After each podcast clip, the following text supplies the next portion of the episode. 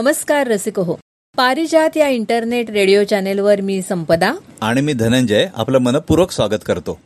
रसिक हो बावीस ऑगस्टला आपली पहिल्यांदा भेट झाली. आणि त्यानंतर दर गुरुवारी आपण भेटायला लागलो. आणि आता याला एक महिनाही होऊन गेला. सद्गुरू श्री अनिरुद्धांच्या प्रेरणेनं आम्ही पारिजात इंटरनेट रेडिओ चॅनेलला सुरुवात केली आणि त्यांच्याच आशीर्वादानं आपला पारिजात रेडिओचा परिवार आता वाढू लागला. हो एक एक कलाकाराची यात भर पडत गेली. पण श्रोते हो हे पारिजातचं बहरणं आम्ही अनुभवू शकतोय ते तुमच्यासारख्या रसिकांच्या सहभागामुळे. तुम्ही वेळोवेळी देत असलेल्या प्रोत्साहनामुळे. आज आपल्या या पारिजात रेडिओ चॅनेलचे जगभरात श्रोते आहेत हे सांगायला खूप आनंद होतोय. आपल्या भारतातल्या विविध भागांमध्ये हा रेडिओ ऐकला जातोच आहे. पण त्याचबरोबर U S U K U A E Denmark Hungary Canada Netherland Australia Kenya Germany या देशांमधून देखील पारिजात रेडिओ चॅनेलचे आता चाहते निर्माण झालेत. खरंच खूप आनंद वाटतोय. अंबज्ञ देवा. धनंजय आपली जी सिग्नेचर ट्यून आहे आम्ही अंबज्ञ. ती ऐकल्यानंतर आपल्या काही श्रोत्यांनी अंबज्ञाचा अर्थ काय असं आपल्याला विचारलं होतं. आज आपण आपल्या सगळ्याच श्रोत्यांना त्याचा अर्थ सांगूया. श्रोते हो अंबज्ञ म्हणजे मी आदिमातेच्या चरणी कृतज्ञ आहे. जे काही होत आहे जे काही घडत आहे ते तिच्या कृपेमुळे घडत आहे मी भाग्यवान आहे असा याचा अर्थ आहे. श्रोते हो आपली कोणी स्तुती केली कौतुक केलं की कदाचित आपल्याला गर्व होण्याची शक्यता असते. अशा वेळी आपण अंबज्ञ म्हटलं तर आपले पाय जमिनीवरच राहतात. कारण आपण त्याचं श्रेय हे तिच्या अर्थात आदिमातेच्या चरणी अर्पण करत असतो. त्यामुळे श्रोते हो आपण जसं अशा वेळी थँक्यू म्हणतो तसंच अंबज्ञही म्हणू शकतो. आणि ज्याला हा शब्द म्हणायची इच्छा आहे तो कोणीही अंबज्ञ हा शब्द केव्हाही वापरू शकतो. आपली आम्ही अंबज्ञ ही सिग्नेचर ट्यून दुबईच्या सागर पाटील यांनी कंपोज केली आहे आणि ती त्यांनी त्यांच्या सद्गुरूंच्या चरणी अर्पण केली आहे. श्रोते हो आपण एखादी इच्छा मनात धरली तर तो परमेश्वर आपल्याला सर्वतोपरी मदत करतोच. तो दोन्ही हात पसरून भक्ताला कवेत घ्यायला आतुर असतोच. गरज असते ती आपण त्याच्या दिशेनं पावलं टाकायची. हो ना. परमेश्वराला सगळी लेकरं सारखीच प्रिय असतात. आपण मात्र त्याला वेगवेगळ्या रूपात पाहत असतो. कधी रामाच्या तर कधी कृष्णाच्या. श्रोते हो याच विषयी रत्नागिरी तालुक्यातील नेवरे गावच्या विनय केळकर यांनी सुंदर विचार आपल्याला लिहून पाठवलेत. संपदा तू ते वाचून दाखवतेस का? हो जरूर. ईश्वराचे आवडते होण्याचा प्रयत्न करा असं बरेच वेळा सांगितलं जातं. पण थोडा उलटा विचार करून बघितलं तर नक्कीच जाणवेल की आपण ईश्वराचे आवडते तर त्या ईश्वराच्या सहज प्रवृत्तीनं असतोच. प्रश्न आपल्याला ईश्वर आवडतो का? हवा असतो का? हा असतो. पहाना तो ईश्वरच आपले आवडते होण्याचा किती प्रयत्न करतो? कधी गणपतीचं रूप घेऊन म्हणतो बघ हे रूप आवडतं का? कधी दत्त होतो कधी राम होतो तर कधी परशुराम. उग्र रूप आवडतंय तर नारसिंह होतो. त्या रूपाची भीती वाटली तर लडीवाळ सावळा बाळकृष्ण होतो. सगुण रूप नकोय तो निर्गुण निराकार होतो. तेही नकोय तर आपल्याला प्रत्यक्ष दिसणारे संत सद्गुरू यांच्या रूपानं आपल्या पुढे येतो. तो सतत आपल्याला विचारत असतो बघ माझं कोणतं रूप आवडलं आहे? देव तर कायमच भक्ताच्या प्रेमात अडकलेला असतो. म्हणूनच तर तो सद्भक्ताच्या शोधात असतो. आणि असा सद्भक्त मिळाला की त्याला घट्ट धरून ठेवतो. कधी नामदेवांच्या कीर्तनात नाचतो जनाबाईंची धुणी धुतो नाथांकडे श्रीखंड्या म्हणून राबतो. मग आपणही मोठ्या कौतुकानं तो कृष्ण नाथांकडे श्रीखंड्या म्हणून राबला असं सांगतो. पण क्षणोक्षणी आपल्यासाठी राबणारा तो श्रीखंड्या आपल्याला कधी जाणवतच नाही. रोज आपल्या घरी धुणी भांडी करणारी म्हातारी आजी. आम्हाला सुखाचा प्रवास करता यावा म्हणून सुरक्षित घेऊन जाणारा बस चालक. उन्हा तानात राबणारा कामगार. अडीअडचणीला धावून येणारा मित्र या सर्वांमध्ये आम्हाला श्रीखंड्या दिसत नाही. तो बघण्याची दृष्टी सद्गुरु कृपेनच प्राप्त होते. मनी वा जनी वा विजनी असारे गुरुरूप दृष्टीस येता पसारे समष्टीत व्यष्टी समर्पित होता. जगी सद्गुरु सर्व सामर्थ्य दाता जगी सद्गुरु सर्व सामर्थ्यदाता विनय केळकर यांनी खूप सुंदर विचार दिलाय आपल्या सगळ्यांना. देव हा सगळीकडेच भरून राहिलाय. म्हणूनच संत मंडळींना प्रत्येक गोष्टीत देवच दिसत असतो. हे विश्वची माझे घर अशी त्यांची अवस्था असते. आणि इतरांच्या यातना पीडा पाहून त्यांना दुःख होत असतं. तर ऐकूया ज्ञानदेव महाराजांची रचना विश्वाचे आर्त माझ्या मनी प्रकाशले. गात आहेत रत्नागिरीच्या मैथिली सावरे.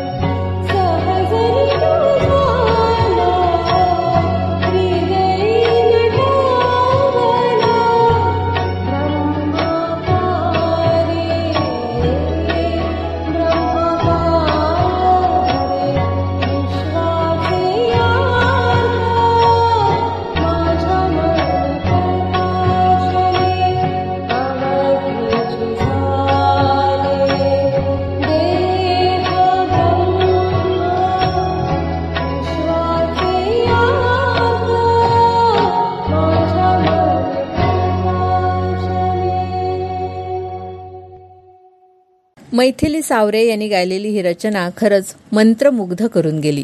हो खरंच. संपदा मी काय म्हणतो? आता पाऊस कमी होत आलाय. तर तुला आता चालायला जायला काहीच हरकत नाही. हो जाणारेच मी. पण पाऊस असला की कसं जाणार ना? म्हणून मी जात नव्हते. म्हणजे चालायचा वगैरे मला काही कंटाळा असं नाही. हो माहितीये माहितीये. अरे खरंच. म्हणजे कितीतरी जण सकाळी किंवा संध्याकाळी बघ ना जमेल तसं चालायला जातातच. हो अगं लोकांना ना चालण्याचं महत्त्व कळलंय. कारण चालण्यासारखा सुंदर व्यायाम नाही. आणि तुला माहितीये का ही चालायला जाणारी माणसं आहेत ना तर त्यांच्या वेळा अगदी ठरलेल्या असतात. त्यामुळे ती रोज ठराविक वेळेला एकमेकांना भेटतात आणि त्यातून नवीन ओळखी सुद्धा होतात. अगं एवढंच नव्हे संपदा तर त्यांचे मॉर्निंग किंवा इव्हिनिंग वॉक ग्रुप असे आता व्हॉट्सअपवर ग्रुप देखील तयार झालेले आहेत. अरे काय बोलतोस काय खरंच? हो मग? खरंच या लोकांच्या ना किती तऱ्हा बघायला मिळतात बाहेर चालायला गेलं की. प्रत्येकाची स्टाईल वेगळी असते. श्रोते हो तुम्हाला ऐकायचंय का याबद्दल? ऐकूया ना. रत्नागिरीच्या सीना कुलकर्णी यांच्याकडून. हल्लीच्या या धावपळीच्या जगात लोक स्वतःच्या आरोग्याबद्दल किती जागरूक आहेत हे आजूबाजूला पाहिल्यावर सहज लक्षात येतं. तुम्ही सकाळी व संध्याकाळी निरीक्षण केलं तर मॉर्निंग वॉक व इव्हिनिंग वॉक घेणारे वेगवेगळ्या वयोगटातील कितीतरी माणसं तुम्हाला तुमच्या परिसरात दिसतील. काही ठिकाणी या वॉकसाठी खास जॉगिंग ट्रॅक्स बांधण्यात आलेले असतात. काही ठिकाणी पार्कमध्ये लोक वॉक घ्यायला जातात. काही ठिकाणी रस्त्यांवर वॉक घेणारे लोक दिसतात. तर काही ठिकाणी गल्ली बोळातून वाट मिळेल तिथून वॉक घेणारे लोक दिसतात. हे सगळं पाहिलं की लोक स्वतःच्या आरोग्याची किती आणि कशी काळजी घेतात हे दिसतं. त्यामुळे मी वॉकला जाणाऱ्या कितीतरी लोकांचं आजपर्यंत निरीक्षण केलेलं आहे. या निरीक्षणांती माझ्या मनातले लोकांच्या आरोग्याच्या जागरूकतेविषयीचे कितीतरी समज अर्थात गैर दूर झाले आहेत. सर्वसाधारणपणे मॉर्निंग वॉक व इव्हिनिंग वॉक ह्यातला स्वतःला सर्व दृष्टिकोनातून सोयीस्कर असलेला वॉक लोक घेतात. आम्ही रोज चालायला जातो असं म्हटलं तर ते गावंढळपणाचं वाटतं. पण तेच आम्ही रोज मॉर्निंग वॉक किंवा इव्हिनिंग वॉक घेतो असं म्हटलं की फार प्रतिष्ठेचं होतं. या वॉक घेणाऱ्यातले साधारण दोन पाच टक्के लोक केवळ ह्या प्रतिष्ठेसाठी वॉकला जातात. त्यांना त्यांच्या आरोग्याविषयी फारशी काळजी नसते. काही लोक दिवसाच्या रुटीनचा एक भाग म्हणून वॉकला जातात. बाकीच्या सगळ्या कामांप्रमाणेच वॉक हे देखील एक कामच असल्याप्रमाणे रोज एका ठराविक वेळी वॉक घेतात. वॉक हे काम समजल्यामुळे किती जण ते मनापासून करतात व किती जण पाट्या टाकतात हा भाग अलहिदा. शिवाय अशा वॉकमुळे त्यांना आत्मिक समाधान किती मिळतं हे तेच जाणवत. काही महाभाग तर असेही आहेत की केवळ डॉक्टरनी सांगितलंय म्हणून व डॉक्टरांच्या इच्छेखातर वॉक घेतात. यात त्यांची इच्छा व कळकळ शून्य असते. माझ्या ओळखीच्या एक स्थूल बाई अशाच डॉक्टरनी सांगितलं म्हणून मॉर्निंग वॉकला जात होत्या. त्या वॉकला जातात ह्याची डॉक्टरना खात्री व्हावी म्हणून की काय पण त्या बाई त्यांचे डॉक्टर ज्या भागात वॉकला जात त्याच भागात वॉकला जायला लागल्या. पहिले चार पाच दिवस इबाने इद्बारे त्या बाईंनी वॉक घेतला. मुद्दाम त्या डॉक्टरांच्या समोरून जायच्या. त्यांना भेटायच्या. मग कसंबसं डॉक्टरांशी हसून? झालं एकदाचं आजचं काम असं मनात म्हणून घरी यायच्या. सहाव्या दिवशी त्या बाई वॉकला गेल्या आणि त्यांना डॉक्टर वॉकला आले नाहीत असं कळलं. दुसऱ्या दिवसापासून त्या बाईंनी वॉकला जाणं बंद केलं. काही दिवसांनी त्यांच्या मैत्रिणीने त्यांना विचारलं अहो तुम्ही हल्ली वॉकला येत नाही? काय झालं? यावर त्या बाईंचं अफलातून उत्तर ऐकून त्यांच्या मैत्रिणीची बोलतीच बंद झाली. त्या बाई म्हणाल्या मी नियमित वॉकला जात होते. डॉक्टरना पण कळावं म्हणून त्यांच्याच भागात जात होते. पण एक दिवशी डॉक्टर स्वतःच आले नाहीत. आता मला वॉकचा सल्ला देऊन ते डॉक्टर जर सकाळी निवांत झोपा काढणार असतील आणि घरी आराम करणार असतील तर मग मी कशाला जाऊ? एवढा खटाटोप करून वॉकला? माझं काय अडलंय त्यांचा सल्ला ऐकण्याचं? त्या दिवसापासून आज तागायत त्या बाईंनी एकदाही वॉकसाठी घराची पायरी उतरलेली नाही हे वेगळं सांगणे न लागे. रोज काही किलोमीटर वेळ आणि वेगाचं गणित योग्य तऱ्हेने जुळवून वॉक घेणे हा खरं तर उत्तम व्यायाम आहे. ह्याचे अनेक फायदे आहेत.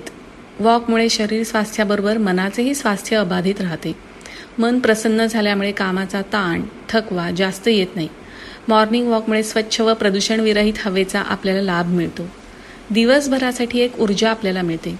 आपण दिवसभराच्या कामांसाठी फ्रेश होतो. आपला दिवसभराचा कामाचा वेग आणि उत्साह उत्तम राहतो. हे फायदे मिळवण्यासाठी वॉकचे काही साधे नियम पाळावे लागतात. नियम कसे पाळले जातात ह्यावर फायदा आणि तोटा अवलंबून असतो. वॉकचा पहिला आणि महत्त्वाचा नियम म्हणजे शक्यतोवर एकट्याने वॉकला जावे. म्हणजे न बोलता वॉक घेण्याचा उत्तम फायदा मिळतो. दुसरा नियम वेळ वेग आणि अंतर ह्याचं आपल्या वयाला अनुसरून व आपल्या शारीरिक स्थितीचा अंदाज घेऊन एक गणित बांधावं आणि ते पाळावं. तिसरा नियम वॉकला जाताना कपडे सैलसर सुटसुटीत व आरामदायी असावेत आणि पायात शक्यतो वजनाने हलके शूज घालावेत.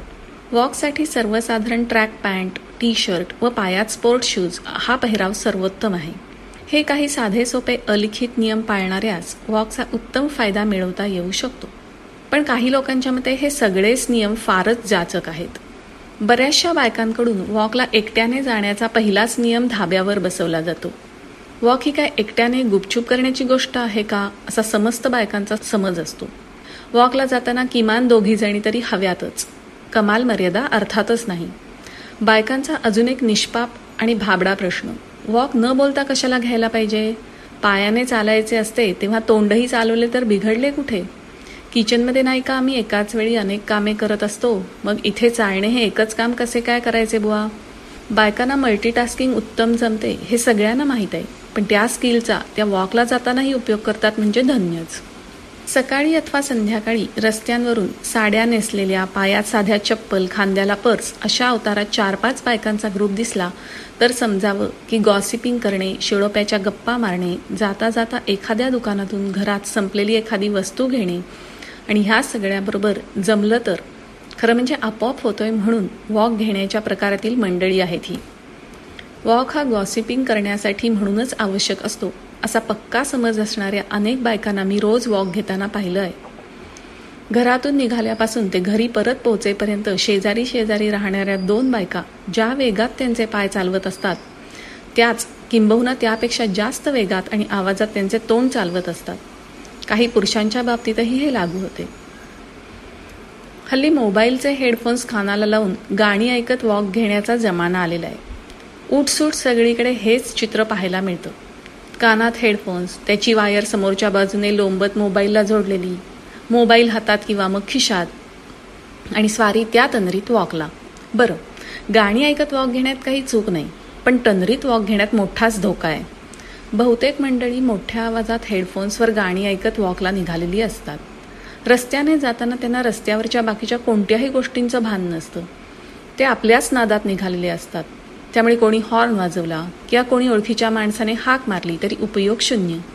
त्यामुळे अशा मंडळींसमोर बाकीच्या समस्त जनतेने स्वतः सावधगिरी बाळगावी व शांतपणे बाजूने पुढे जावे.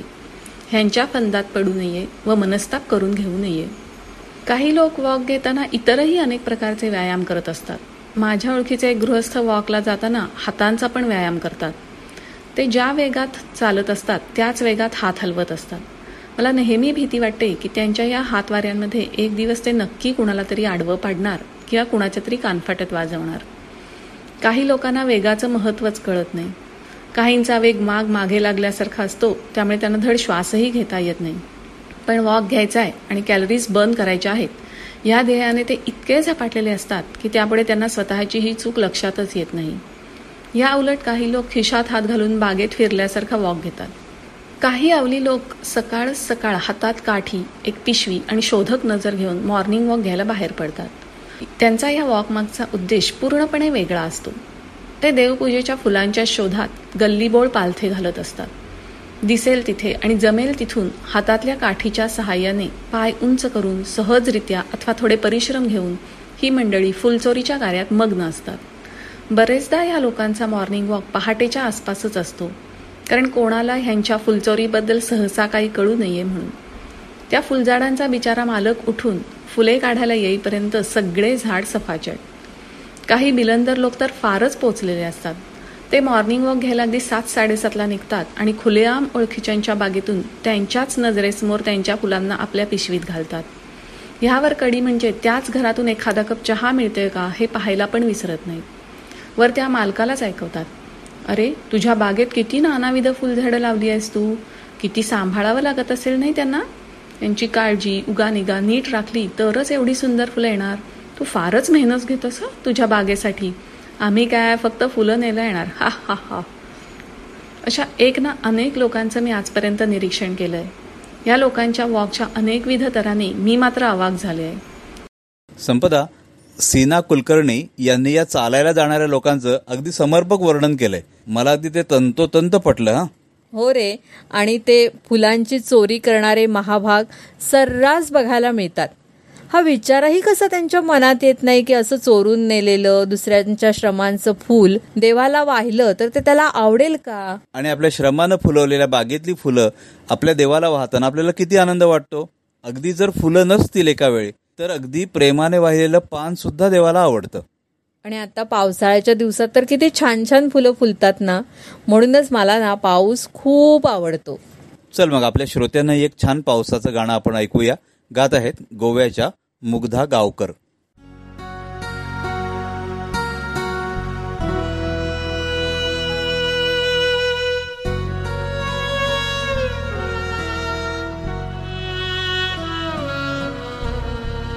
झिरमिर पाऊस असा मनावर. झिरमिर पाऊस असा मनावर. घन घन कोसळताना तुझ्या घराची वाट शोधते धुक्यात विरघळताना। झिरमिर पाऊस असा मनावर झिरमिर कामनावर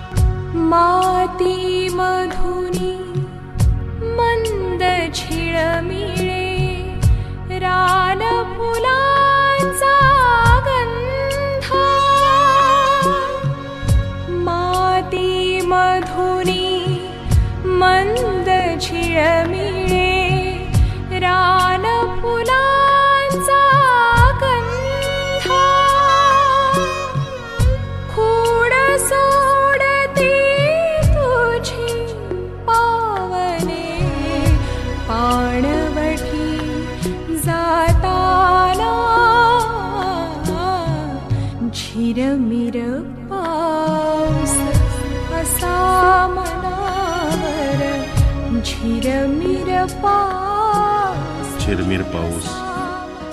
झिरमिर पाऊस ही एक नवी संकल्पना. झिमझिम पाऊस वेगळा.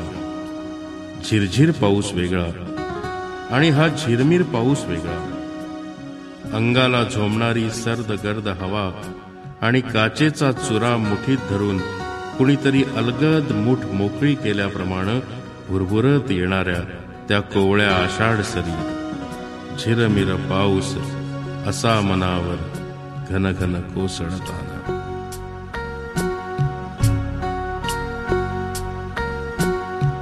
खिडकीवरती बसून पक्षी पिसुडतो पंख. खिडकीवरती बसून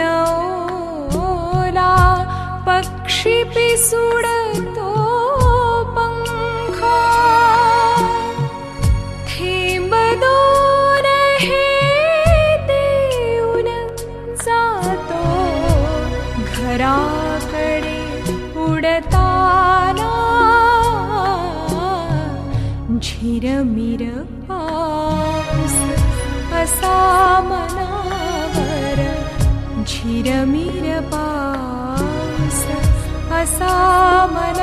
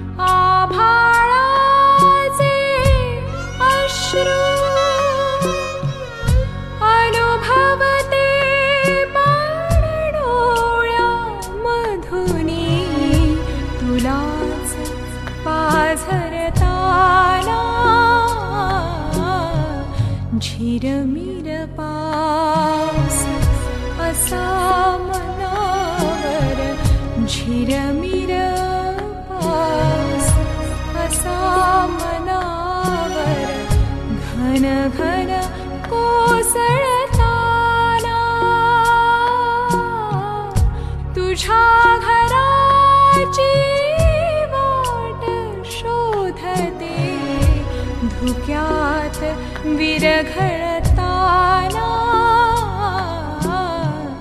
झिरमिर पाऊस असा मनावर झिरमिर पाऊस असा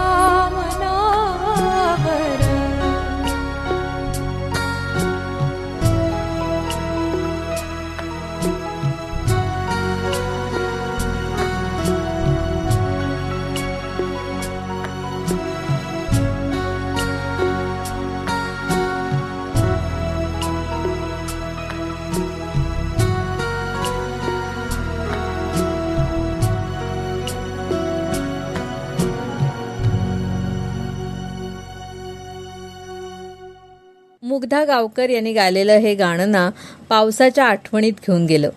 खरंच हा निसर्ग म्हणजे किमयागार. आहे किती प्रकारची झाडं त्यावर येणारी कितीतरी वेगवेगळी फुलं आणि या फुलांवर बसणारी ती सुंदर रंगीबिरंगी फुलपाखरं. आपल्या निसर्ग परिसंस्थेमध्ये या फुलपाखरांना विशेष स्थान आहे. मधमाशांप्रमाणेच फुलपाखरं देखील परागीभवनाचं काम करतात. श्रोते हो वाघ हा जसा राष्ट्रीय प्राणी आहे मोर हा राष्ट्रीय पक्षी आहे. त्याच धर्तीवर राष्ट्रीय फुलपाखरू निश्चित करण्यासाठी आता फुलपाखरांची निवडणूक सुरू झाली आहे. श्रोते हो आहे ना इंटरेस्टिंग या उपक्रमासाठी देशातील फुलपाखरू तज्ज्ञ एकत्र आले आहेत आणि त्यांनी सात वैशिष्ट्यपूर्ण फुलपाखरं या निवडणुकीसाठी उमेदवार म्हणून जाहीर केलेत. यातल्या देशभरातून सर्वाधिक मतांनी निवडून येणाऱ्या फुलपाखराला राष्ट्रीय फुलपाखराचा मान मिळणार आहे. देशातील विविध निसर्ग संस्था पर्यावरण प्रेमींतर्फे यावर्षी पहिल्यांदाच सप्टेंबर हा महिना फुलपाखरू महिना म्हणून साजरा करण्यात येत आहे. श्रोते हो अशीच एक फुलपाखरू प्रेमी कसोबची कीर्ती जोशी हिचं आता मनोगत ऐकूया. शाळेत तिसरी की चौथीच्या पुस्तकात असलेली छान किती दिसते फुलपाखरू ही कविता आणि विज्ञानाच्या पुस्तकात यादृच्छिक गतीचं उदाहरण फुलपाखरू. एवढंच त्या फुलपाखराबद्दल वाचलेलं. पण फुलपाखराशी खरी मैत्री झाली ती कॉलेजला असताना आमच्या झूलॉजीच्या सायली मॅडममुळे. आता मॅडम नाहीत ताईच झाली आहे ती माझी. ती आणि मी दिवसभर फुलपाखरांच्या मागे मनसोक्त भटकलोय. छोट्या डिजिटल कॅमेरावर फुलपाखरांचे फोटो काढत फिरायचं हा उद्योगच झाला. सोशल मीडियावर फोटो शेअर करण्याचा आणि त्यांची नावं होस्ट प्लांट्स शोधण्याचा छंदच लागला. घराच्या जवळपास दिसणाऱ्या बहुतेक सगळ्याच फुलपाखरांची आणि पतंगांची म्हणजेच मॉथची नावं तोंडपाठ झाली. बीएससीच्या थर्ड इयरची फायनल एक्झाम सुरू असताना सुद्धा मी तास तास भर फुलपाखरांच्या मागे असायचे. असंच एकदा आमच्या घराजवळच्या बागेत फिरताना कृष्णकमळाच्या वेलीची पानं थोडी कुरतडल्यासारखी दिसली. जवळ जाऊन पाहिलं तर केशरी चॉकलेटी रंगाच्या कॅटरपिलर पटापट पानं फस्त करत होत्या. काही दिवसांनी त्या वेलीजवळ टाउनी कोस्टर फुलपाखरं उडताना दिसली. मग अजून थोडं निरीक्षण केल्यावर पानाला चिकटलेली छोटी छोटी अंडी दिसली. त्यातून लार्व्हा बाहेर आली. मग मॅच्युअर कॅटरपिलर झाली.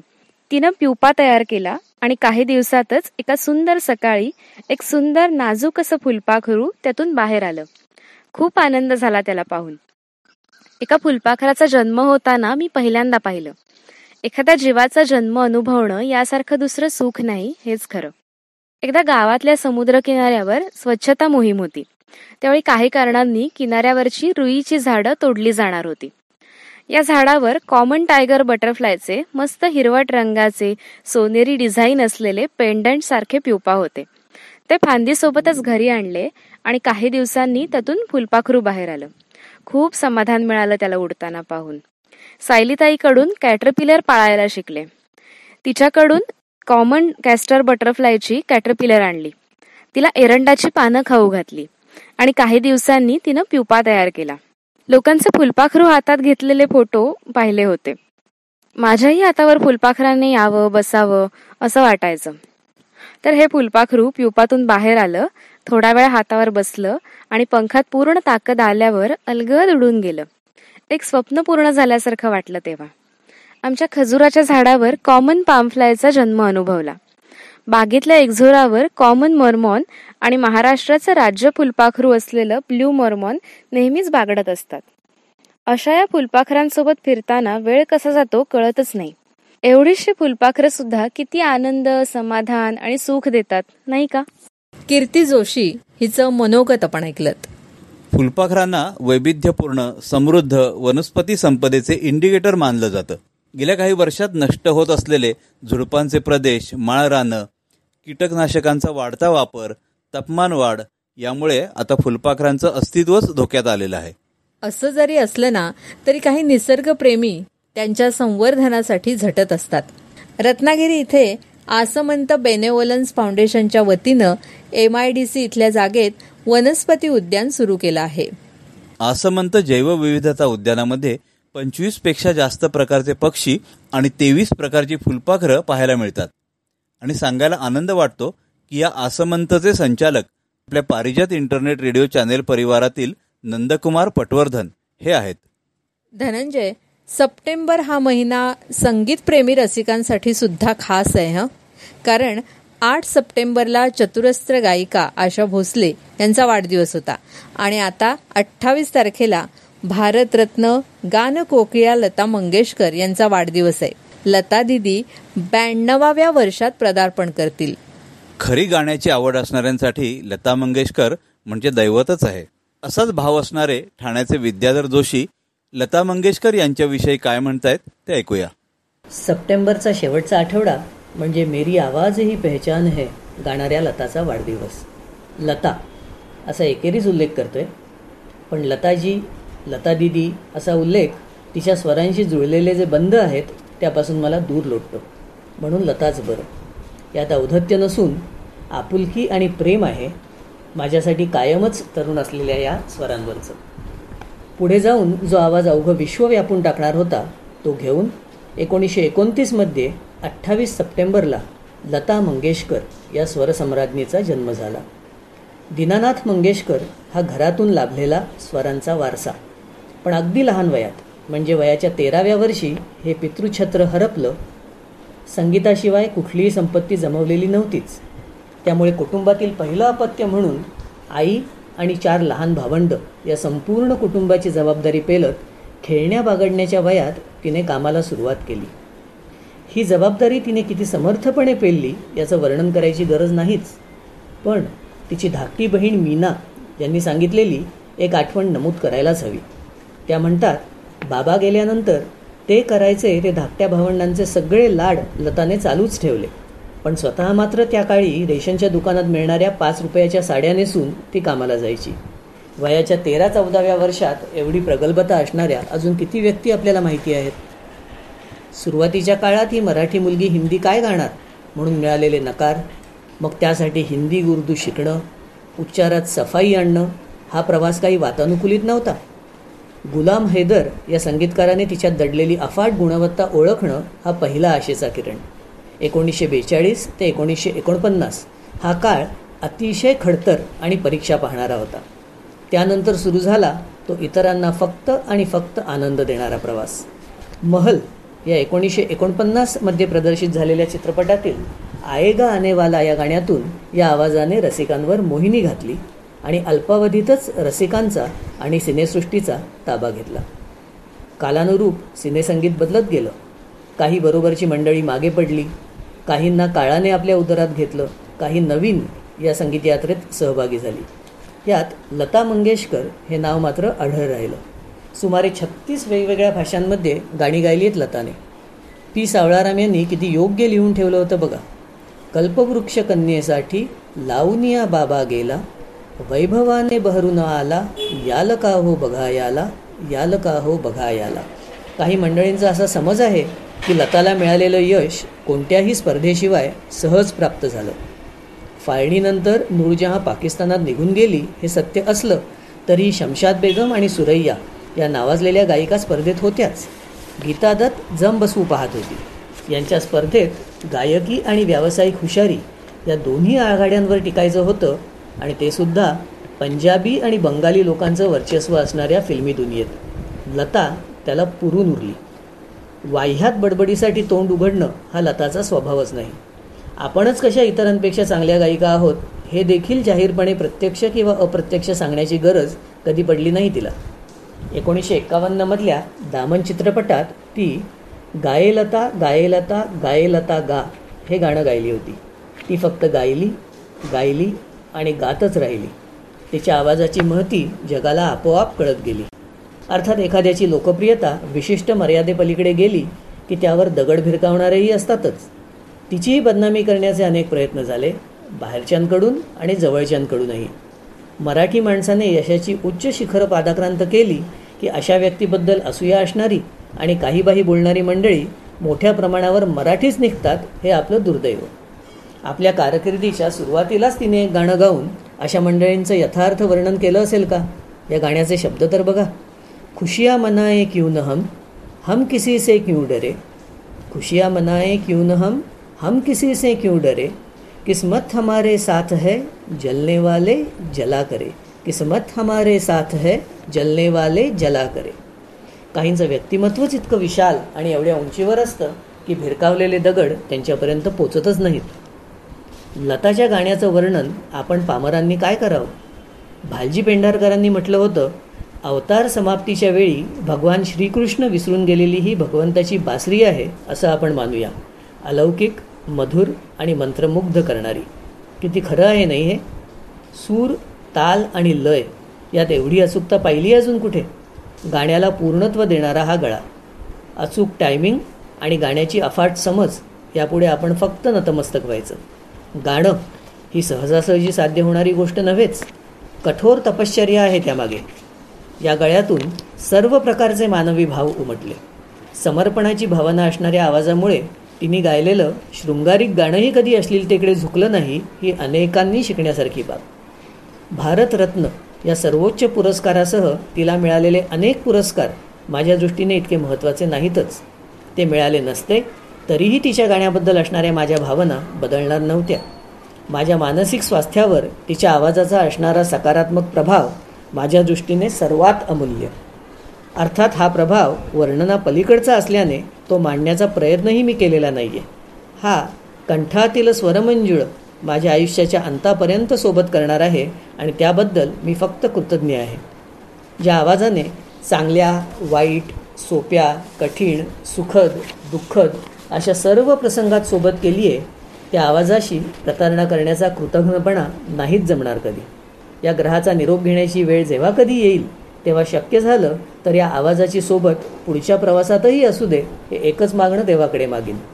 ज्या कल्पवृक्षाने आपल्या सुरांची सावली रसिकांना सातत्याने दिली आहे त्या सुरांचे आपण कायम ऋणी राहूया आणि ब्याण्णव्या वर्षात पदार्पण केलेल्या लताला आभाळभर शुभेच्छा देऊया. विद्याधर जोशी यांनी सुंदररित्या लता दिदींचा सांगीतिक प्रवास उलगडून दाखवला. श्रोते हो लता मंगेशकर यांनी हजारो गाणी हिंदी चित्रपटांसाठी गायलीत. प्रादेशिक भाषांमध्ये त्यांनी कितीतरी गाणी गायलीत. आणि मातृभाषा असणाऱ्या आपल्या मराठी भाषेमध्ये त्यांनी काय कामगिरी केले हे आपल्या सगळ्यांना माहितीच आहे. असंच एक सुमधुर मराठी गाणं ऐकूया. पंडित हृदयनाथ मंगेशकर यांनी संगीतबद्ध केलेलं. लता दिदींचं हे गाणं गात आहेत मुंबईच्या प्रांजल देशपांडे.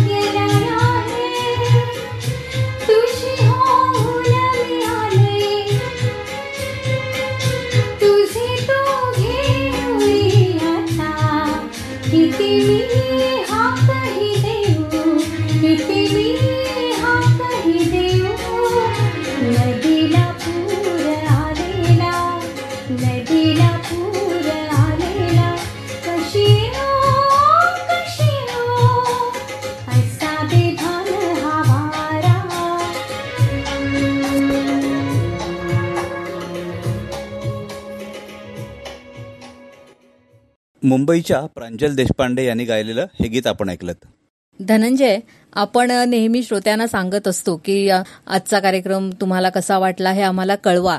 तर खरोखर आनंद वाटतो की श्रोते आपल्याला भरभरून त्याबद्दलही प्रतिसाद देत आहेत आपल्या प्रतिक्रिया कळवत आहेत. आपल्या दोघांनाही प्रोत्साहन देतात. त्याचप्रमाणे जे कलाकार आहेत आपल्या कार्यक्रमामध्ये सहभागी होणारे तर त्यांच्याबद्दलही आपल्याला कळवतात. कुणाची कथा आवडली कविता आवडली कुणाचे विचार आवडले मनोगत आवडलं कुणाचं गाणं आवडलं तर आपल्याला तसंही अगदी कलाकाराचं नाव घेऊन सुद्धा आपल्याला आपले हे श्रोते कळवत असतात. तर श्रोते हो तुमच्या या प्रतिक्रिया आम्ही त्या त्या कलाकारांपर्यंत नक्कीच पोहोचवत असतो. तर असंच आम्हाला प्रोत्साहन देत राहा तुमच्या प्रतिक्रिया आम्हाला कळवत राहा. आणि जे श्रोते आज पहिल्यांदाच हा कार्यक्रम ऐकतायत त्यांना मुद्दाम मी सांगू इच्छिते की श्रोते हो तुम्ही सुद्धा आपल्या या कार्यक्रमामध्ये सहभागी होऊ शकता. तुमचं काही लिखाण असेल तर तुम्ही आम्हाला ते शक्य असेल तर ऑडिओ रूपात पाठवू शकता किंवा तुम्ही स्क्रिप्ट पाठवलं तर आम्ही ते वाचून सादर करू. त्याचप्रमाणे कविता असतील किंवा काही माहितीपर तुमच्याकडे लेख असतील तर आम्हाला जरूर पाठवा. विथ म्युझिक अशी गाणी तुम्ही गायलेली असतील तर ती आम्हाला पाठवा. या सगळ्या सगळ्या कार्यक्रमांचं श्रोते हो आमच्या इथे स्वागतच आहे. आणि श्रोते हो तुम्ही सगळीजण इतका आम्हाला प्रतिसाद देताय तर प्रत्येकाचं नाव घेऊन इथे आम्ही आत्ता त्याची पोच देऊ शकत नाही हो त्यामुळे सगळ्यांना धन्यवाद. पण आपल्याला एक छान कविता रूपानं जी एक प्रतिक्रिया आली ती मात्र मी नक्कीच तुम्हाला सगळ्यांना आत्ता वाचून दाखवणार आहे. रत्नागिरीच्या गायत्री जोशी यांनी आपल्या पारिजात रेडिओसाठी पाठवलेली ही कविता रूपी प्रतिक्रिया आहे. श्री गणेशाला वंदन करुनी. श्री गणेशाला वंदन करुनी. अनिरुद्ध चरणी नतमस्तक होऊनी. मधुर शब्द सुमने अन सुरेल स्वरांना सवे घेऊनी. पारिजात पानोपानी बहरला. पारिजात पानोपानी बहरला. वाऱ्यावरती मग स्वार होऊनी. वाऱ्यावरती मग स्वार होऊनी शब्द सुरांना कवेत घेऊनी. त्याचा दरवळ शुभ्र पारिजात परी अलगद पखरण करीत दूरदेशही गेला पारिजात पानोपानी बहरला. तर आपल्या कार्यक्रमांविषयी ही प्रतिक्रिया आपल्याला पाठवली होती रत्नागिरीच्या गायत्री जोशी यांनी. आणि आता श्रोते हो आपल्या आजच्या कार्यक्रमाची वेळ संपत आले. आपल्या प्रतिक्रिया आम्हाला आमच्या फेसबुक पेजवर पारिजात रेडिओ या फेसबुक पेजवर जरूर पाठवा. आपल्या रेडिओच्या पेजवर कमेंट सेक्शन आहे. या कमेंट सेक्शनमध्ये देखील आपण आपली प्रतिक्रिया पाठवू शकता. पुन्हा भेटूया पुढच्या गुरुवारी सकाळी सात वाजता. आणि कार्यक्रमांचं पुन्हा प्रसारण सकाळी आठ वाजता नऊ वाजता दहा वाजता आणि सायंकाळी सात वाजता रात्री आठ वाजता रात्री दोन वाजता आणि पुन्हा रात्री दहा वाजता. तेव्हा श्रोते हो कनेक्ट रहा पारिजात इंटरनेट रेडिओ चॅनेल सोबत. असंच प्रेम करत रहा आपल्या या रेडिओवरती. आणि आता या कार्यक्रमातून मी संपदा. आणि मी धनंजय आपला निरोप घेतोय. नमस्कार. नमस्कार.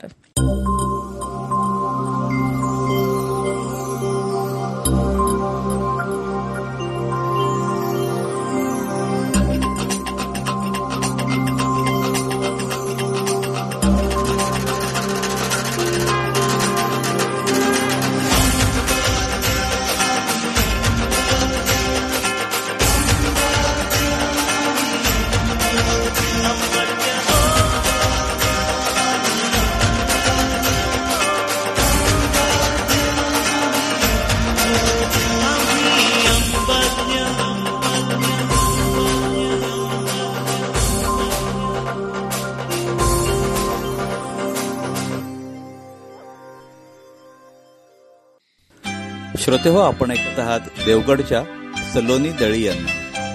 रुपेरी वाळूत माडाच्या बनात येना रुपेरी वाळूत माडाच्या बनात येना बनात येना जवळ घेना बनात येना जवळ घेना चंदेरी चाहूल लावित प्रीतीत येना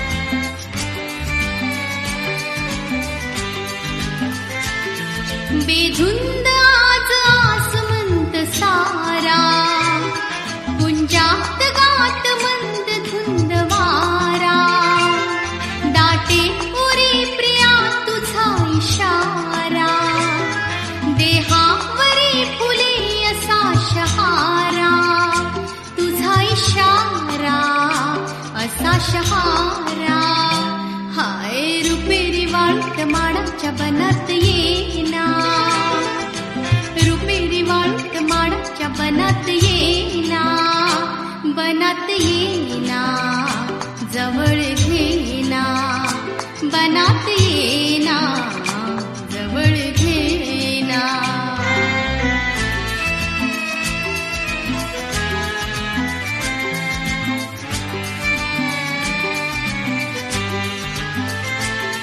लाजे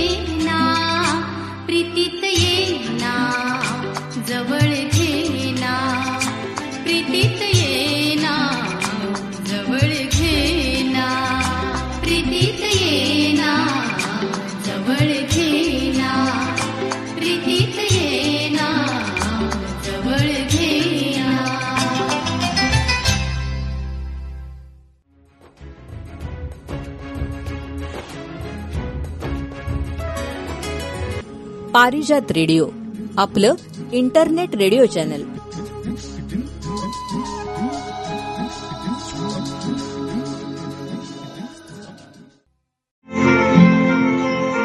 कुडाळच्या राजू शिरसाट यांनी गायलेलं गीत आता आपण ऐकूया.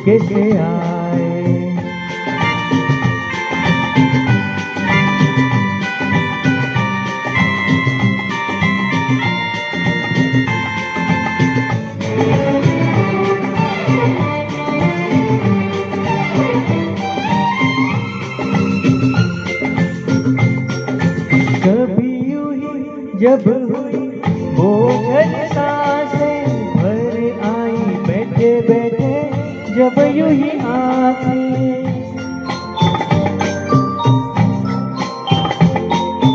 कभी यू ही जब हुई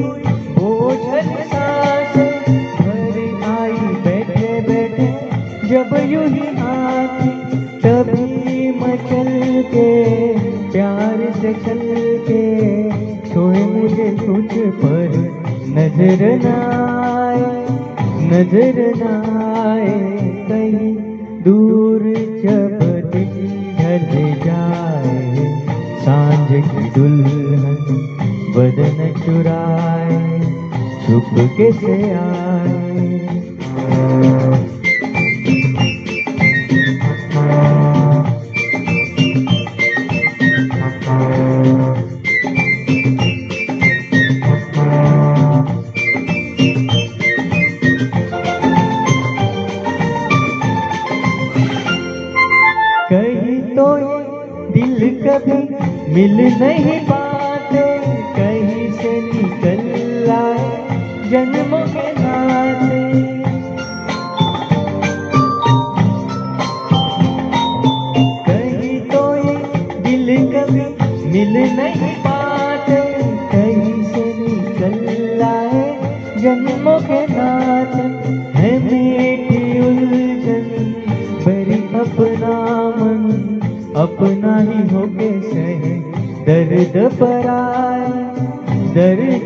आए कहीं दूर जब दिन ढल जाए सांझ की दुल्हन बदन चुराए चुप के आए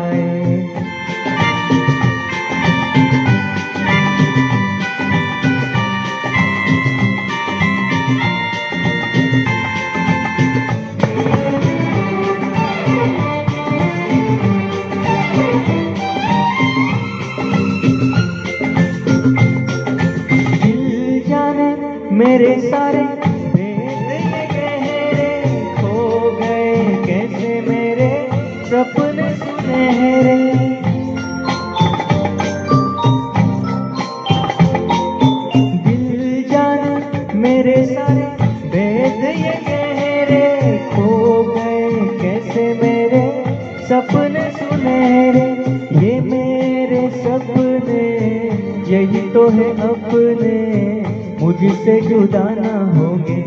इनके ये साए, इनके ये साए कहीं दूर जब दिन ढल जाए, साँझ की दुल्हन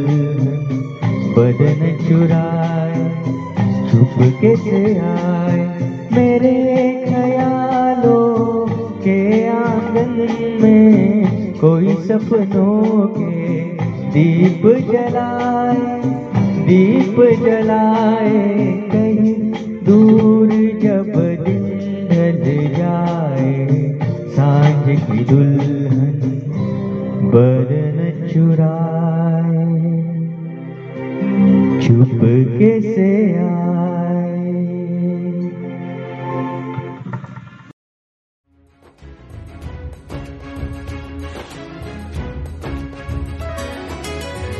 पारिजात रेडिओ आपलं इंटरनेट रेडिओ चॅनल.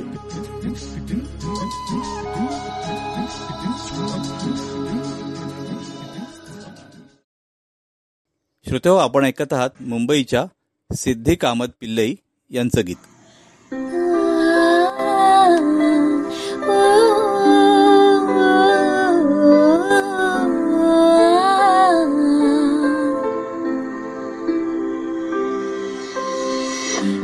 जाने ये वार दो, हर जीत भी हार दो। कीमत हो कोई तुझे, बेइंतहा प्यार दो। मैं जाने ये वार दो, हर जीत भी हार दो। कीमत हो कोई तुझे, बेइंतहा प्यार दो। सारी हद